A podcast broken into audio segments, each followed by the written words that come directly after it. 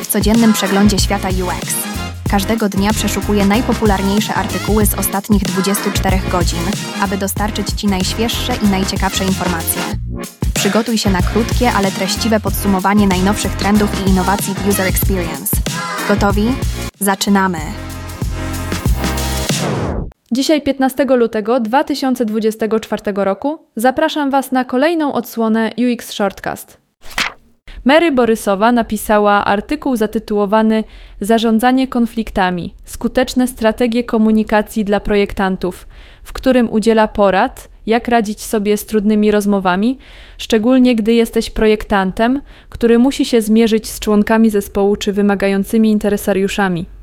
Oto sedno jej porad. 1. Znaj swój cel.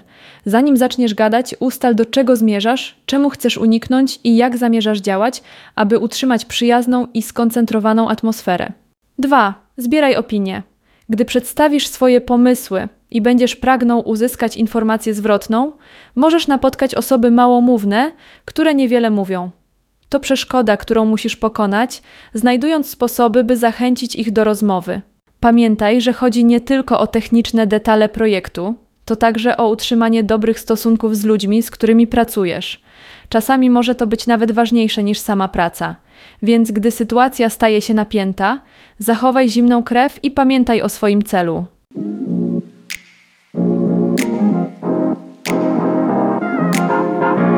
W artykule Idy Person pod tytułem Projektowanie w celu prewencji, nie ochrony, główna myśl dotyczy zmiany sposobu myślenia o bezpieczeństwie. Zazwyczaj kobiety podejmują kroki, aby się chronić, na przykład korzystając z funkcji check-in w telefonach, aby informować innych, że są bezpieczne. Ida Person sugeruje, że powinniśmy skupić się bardziej na zatrzymaniu złego zachowania u jego źródła. Proponuje kreatywne pomysły, takie jak wysyłanie przypomnień o zgodzie na telefony ludzi, czy edukowanie mężczyzn o szacunku dla kobiet, zamiast uczyć tylko kobiety samoobrony. Artykuł rzuca wyzwanie, abyśmy zaprojektowali świat, w którym bezpieczeństwo jest oczywistością, a nie czymś, o co kobiety muszą nieustannie się martwić.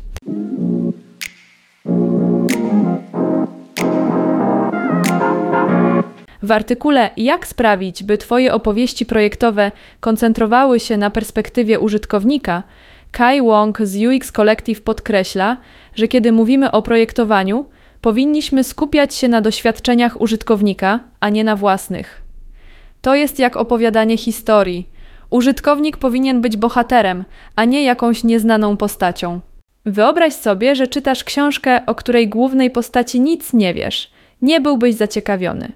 Łąk radzi, by przedstawiać naszych użytkowników z jasno określonymi szczegółami, aby nasz zespół zaczął się nimi przejmować. Tak jak dobra historia sprawia, że przejmujemy się jej bohaterami.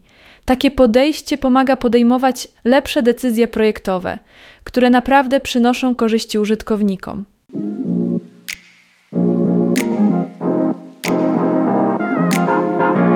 Nicolas Del Real napisał artykuł zatytułowany Trzy ścieżki z Lottie Files do Mistrzostwa w projektowaniu ruchu, który dotyczy tworzenia fajnych, ruchomych obrazków jednorożców przy użyciu różnych narzędzi.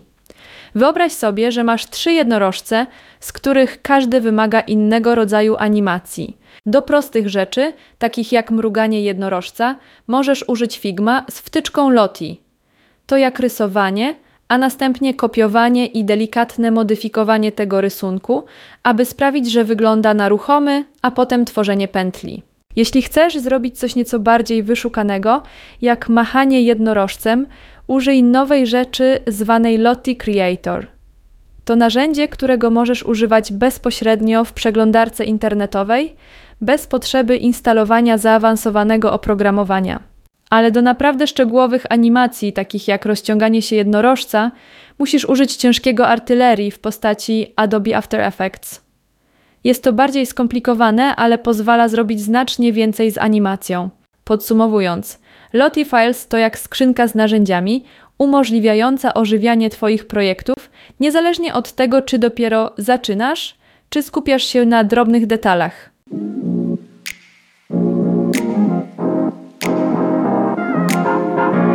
W artykule Opanowanie gry umysłowej jak priming kształtuje Twoje doświadczenie online, autorstwa Avi na UX Planet, główna myśl to taka, że drobne rzeczy, które widzisz w internecie, mogą przebiegle wpływać na Twoje decyzje, nie zauważając tego. Działa to tak, jak kiedy widzisz zdjęcie słonecznej plaży i nagle przychodzi Ci ochota na wakacje. Projektanci używają kolorów, ikon i słów, aby strony internetowe były łatwiejsze w użyciu i kierowały Cię ku określonym działaniom, takim jak kupowanie rzeczy czy zapisywanie się. Muszą to jednak robić w sposób uczciwy i bez stosowania podstępów. Chodzi o to, aby uczynić internet bardziej płynną przestrzenią bez żadnych kruczków.